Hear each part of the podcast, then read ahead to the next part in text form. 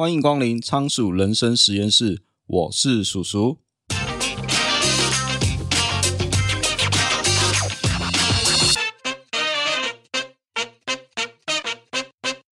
如果有人跟你说，通往成功的道路只需要用很普通的方法，你会相信吗？今天要介绍的书叫做《普通人的财富自由之道》。光看书名，你就会觉得这是在教什么投资理财的书吗？其实误会大了。这本书不是在教你投资理财，而是在教你用普通人都能达成的方法去创业。事实上，按照原文的书名啊，应该要翻译成“用普通的方法去成就非凡”。看完这本书，会让我联想到动漫《一拳超人》，主角奇遇的招式连续普通拳，名字看似普通啊，威力却不普通。几乎所有的敌人，奇遇都是一招秒杀掉。而在主角成为英雄之前，只是一个普通的上班族，他也没有什么超能力。会变这么厉害，是因为他每天坚持用最简单的训练方法，坚持三年不间断的每天跑十公里，每天一百下伏地挺身，一百下仰卧起坐，加一百下的深蹲，遵循这样地狱级的训练菜单。于是奇遇变强了，那代价却是变秃了。当然，漫画是用夸饰法来表达啦，然后可能只有这样的训练就变这么厉害。不过，它主要是要传达一个道理啊：大道至简，你可以用最普通的方法去成就非凡。那这本书其实也在传达这个理念。作者叫做约翰·里·杜马斯，他是美国著名 Parkes 火力全开的创业家这个节目的创始人，还有主持人。他其实将自己成功的经历就写成这本书，告诉我们。如何用普通的方法去成就非凡？首先，我们先来讲一下他的故事好了。杜马斯他是一名退伍军人，他在从军的期间曾经去过伊拉克执行任务。从战场回到真实世界，他饱受了创伤压力症候群的折磨。虽然退伍之后他找到一份很不错的工作，但他总觉得不快乐，而且不满足。原因是来自于当时战争的时候。他有四位同袍付出了生命，为了纪念他的同袍，他当时有许下承诺，未来要当一个能给其他人价值的人。后来他自己才发现，他不快乐的原因就是来自于他没有实现这个诺言，反而是在退伍之后，他做过了房地产业务、企业融资，他一味追求的金钱还有个人的成功，结果导致他觉得不快乐。直到有一天，他在听某一个 Podcast 节目的时候。主持人分享了爱因斯坦的一句经典名言。爱因斯坦是这样说：“你不要立志做成功的人，但要极力做一个有价值的人。”这句话就像当头棒喝一样。他觉得就好像有人从耳机拿出了手打他了一巴掌，因为他想，在退伍之后这几年，他都一直在追求自己个人的成功。比如说，他觉得成为一个律师，他可以得到尊重；做企业融资可以变得更有钱。做房地产可以带来自由，还有满足感。结果他发现大错特错，花了这么多精力，想要变成社会认可的成功人士，可是有提供什么价值吗？于是有天他无聊去跑步的时候，有一句话就在他脑袋里一直转。他还在想：我能为这个世界提供什么价值啊？或者是有什么我希望有，但这世界上根本就不存在的事物？然后他就想起了他最近听 Podcast 节目的一些困扰。其实他平常很喜欢听那些采访成功企业家心得的节目。问题是这些节目啊，每周都只更新一次，在下一集出来之前，也没有什么东西可以听。然后这时候他就想，如果有哪个节目可以每天更新就好了。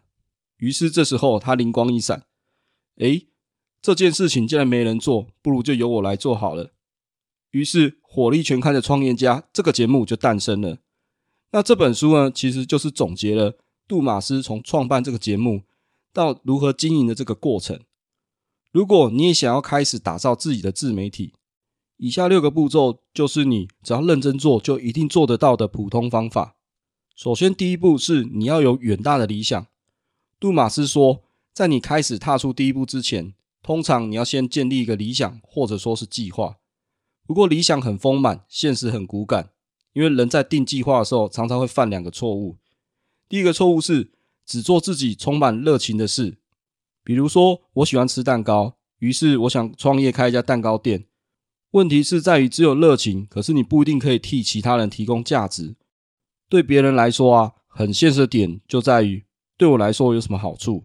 所以光有热情，你可能会得不到关注。那再另外一个错误是，你只做你专业的事情。比如说，我知道怎么写程式，所以我要架网站。可是如果今天只有专业，那会怎么样？因为如果你对你自己的专业领域缺乏了热情，你永远就不会有成就感。所以你必须要做你既有热情又有专业知识，而且可以为他人提供价值的事情。因为这是你发自内心真心想做这个事情，而且为这个世界带来真正的价值。那这个就会是你的好球带。所以要如何找到你的好球带呢？首先，你可以准备一张纸，在中间画上一条线，左边写下热情。右边写下专业，接着请你花五分钟，在左边写下你所热衷的所有事情。什么事情会让你感到兴奋，或什么事情会让你觉得充满热情？你从小到大人生不同的阶段，你做哪些事情会觉得非常的兴奋，然后非常的有动力？那如果你完全没有任何成本考量，也不需要负任何责任，你觉得你会做什么事情？接下来换右边的栏位，也就是你专业的领域。你再一次就是计时五分钟，写下你所擅长的一切事物，你会哪些技能？你擅长什么？还有你这几年工作累积了什么经验？那你也可以问一下家人或者是朋友的想法，就是你能提供什么样服务是他们愿意付费的？接着就是来玩连连看，你可以找出热情还有专业之间的关联性，也就是你既有热情又有专业的部分。这样就有可能找到你可以持之以恒带给别人价值的事业。以杜马斯的经验来说，他一开始是写“我喜欢听成功人士的访谈”，专业则是写曾经在美军服役，还有做过企业融资，然后有过采访跟演讲的经验。那他发现这两者的共通点就是做成功人士的采访，然后并且他是每天更新 Podcast，那他认为这就是他的价值所在。那接着第二步是你找到。你的理想之后，接下来要去发现你的利基。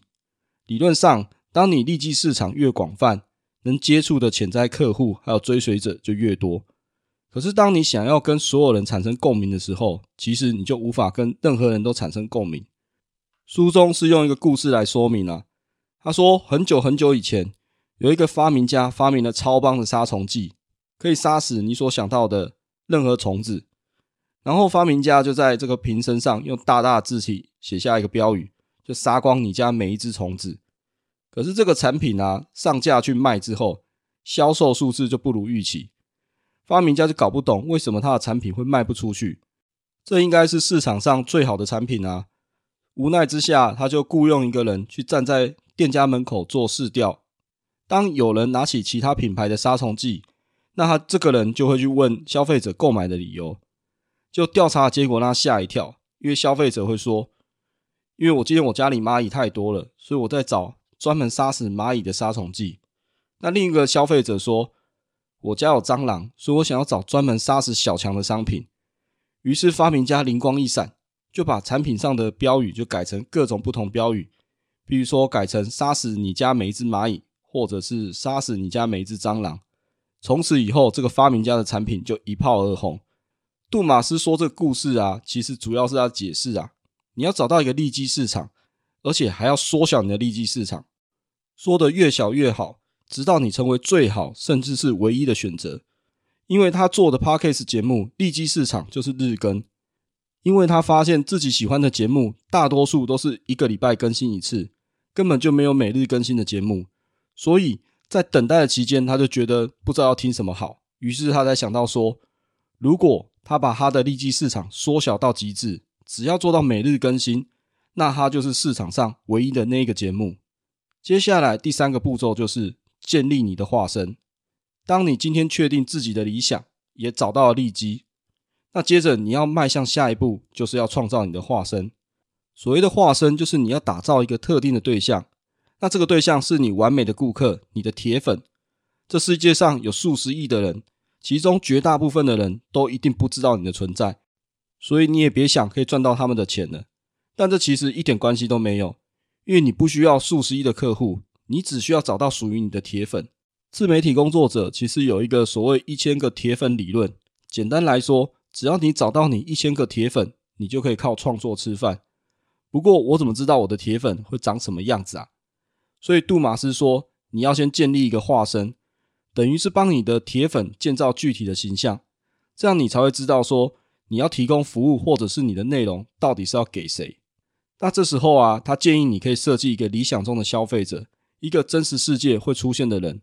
你这时候可以来设定几个条件啊，比如说化身的年龄，他是男性还是女性，已婚或者是未婚，有没有小孩，那大概是从事什么样工作？那这些人会通勤吗？如果是，那大概要多久？那这些人喜欢自己的工作吗？他们兴趣是什么？空闲的时候都在做什么？那这些人主要的消费能力或消费的东西是什么类型？这时候就是要你去形容或者去想象有一个具体活生生的人在你的眼前，那这样的人就会是你的受众或者是你的消费者。反正你就是要发挥想象力啊，去想象出这个人到底是长什么样。那杜马斯啊，为他这个节目啊建立的人设具体就是这样子：有一个叫做吉米的人，大概四十岁，有老婆跟两个小孩。分别是三岁跟五岁，他每天要开车上班，通勤的时间要二十五分钟。当他开始工作的时候，他喜欢喝一杯咖啡，并且到他自己的办公桌附近跟同事打个招呼，然后接下来八个小时做他不喜欢的工作。下班的时候，吉米就会开车回家，回家通勤的时间会比较长，大概会需要三十五分钟，因为晚上会塞车。然后到家之后，他会跟小孩玩一玩，然后跟家人吃个晚饭。哄孩子睡觉，接着花一点时间跟老婆聊天，聊今天工作发生什么事情，然后睡觉前他会一个人在沙发上躺着，享受一段放空的时光。所以吉米每天通勤的时候会听节目，因为这样他就可以听到来宾分享创业的点点滴滴，或者是心路历程。透过向这些企业家学习，吉米将获得知识还有勇气，实现他的创业梦想，迈向自己的财富自由之路。所以，当杜马斯设好人设，每当他做节目遇到问题的时候，他只要问问自己，吉米想要什么，那通常都会有答案。比如说，节目时间应该要多长？看看吉米的通勤时间，大概是二十五分钟到三十五分钟之间，所以节目长度大概就控制在半小时左右。那节目应该要多久更新一次？最好是每天，因为吉米星期一到五都要开车上班。反正节目的内容还有形态，完完全全就是为了吉米而打造的。接着第四步就是要选择你的平台。当你一切都就定位了，你也找到利基市场，化身你也建立好了，这时候你就要决定你到底要用哪一些平台当做传递内容的载体。一般来说，主要有文字、声音、影音三种形式。在杜马斯选择要专攻哪个平台的时候，他要问的问题也很明显。那就是吉米想要什么？吉米需要听到的就是世界上那些最鼓舞人心的企业家到底在做哪些事情。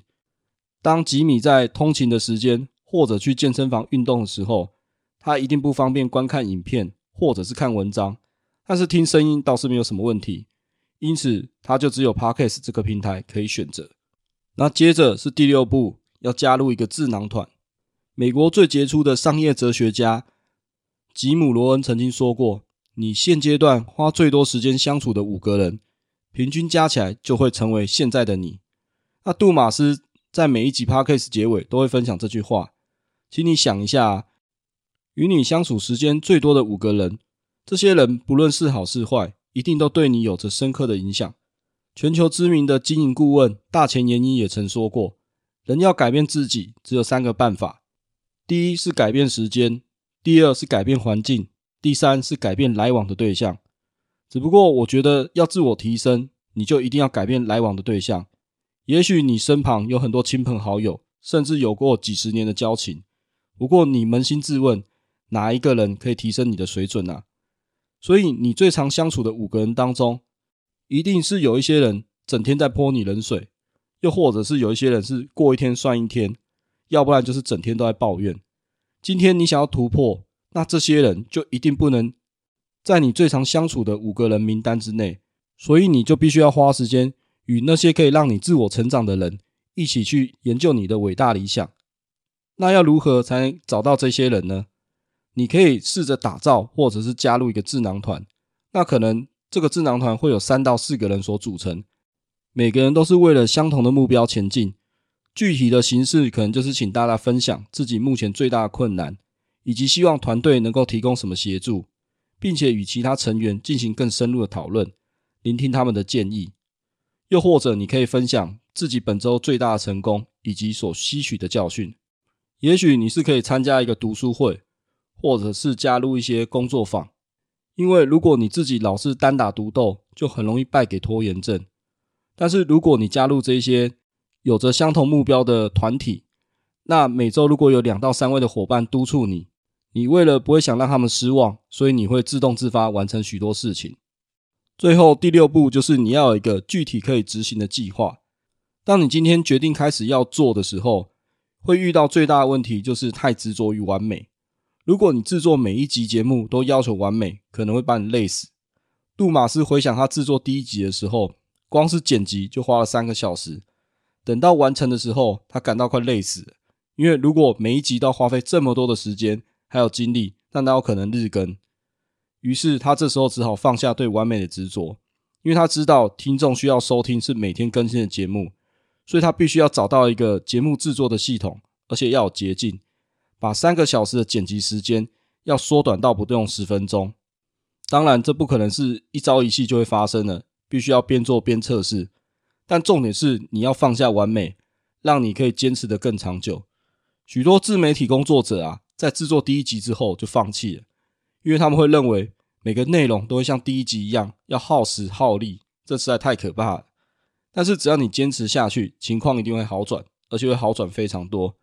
因为你每次在制作相同的内容的时候，大脑都在计算如何让你下次在做这些节目的时候可以更轻松、更顺利。另外还有一个重点。就是在你创作内容的时候，请你一定要计时，计算每个步骤需要的时间，这样你才会有个基准点，知道自己要安排多少时间工作。这也有助于你可以坚持下去，因为你要知道啊，你的效率会随着每次重复执行而提高，很快你就可以在短时间内制作出相同水准的内容。那接着啊，就是要说你到底要预备多少内容。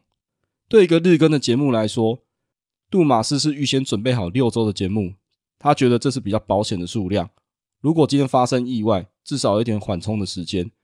但有些领域啊，你就没办法做这样的缓冲。比如说，像是一些时事类的自媒体，像知名的 Podcast 股啊，就说他没在备节目库存的，他都是当天录完就直接上传。不过他这样做是有两个原因，是因为他的产业动态是有时效性的。比如说最近 AI 在火热，你总不能去讲航海王吧？另外一个是古埃把他每周的研究还有观察说出来，其实就有点像是每周周报，所以自然他也不会去备节目的库存。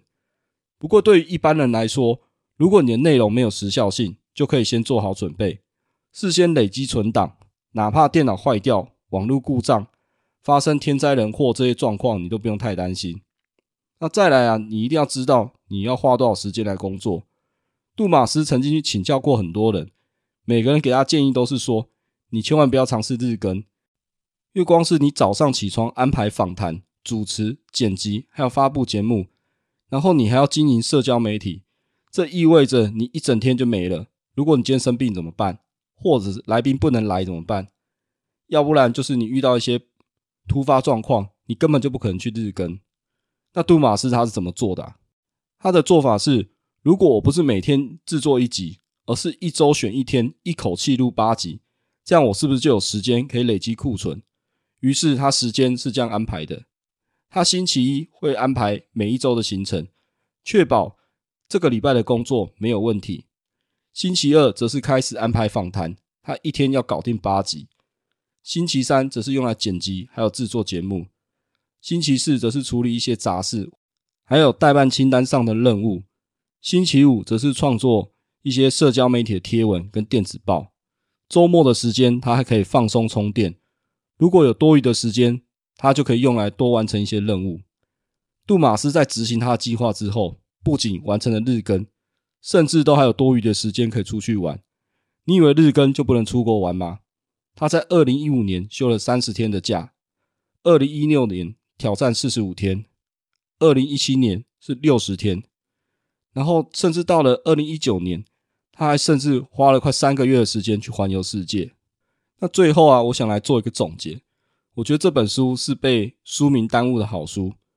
如果说二零二三年最感动我的书是《第三道门》，那这本《普通人的财富自由之道》就是最被书名耽误的书啊。《第三道门》这本书告诉我们，通往成功的道路上会有第三道门存在。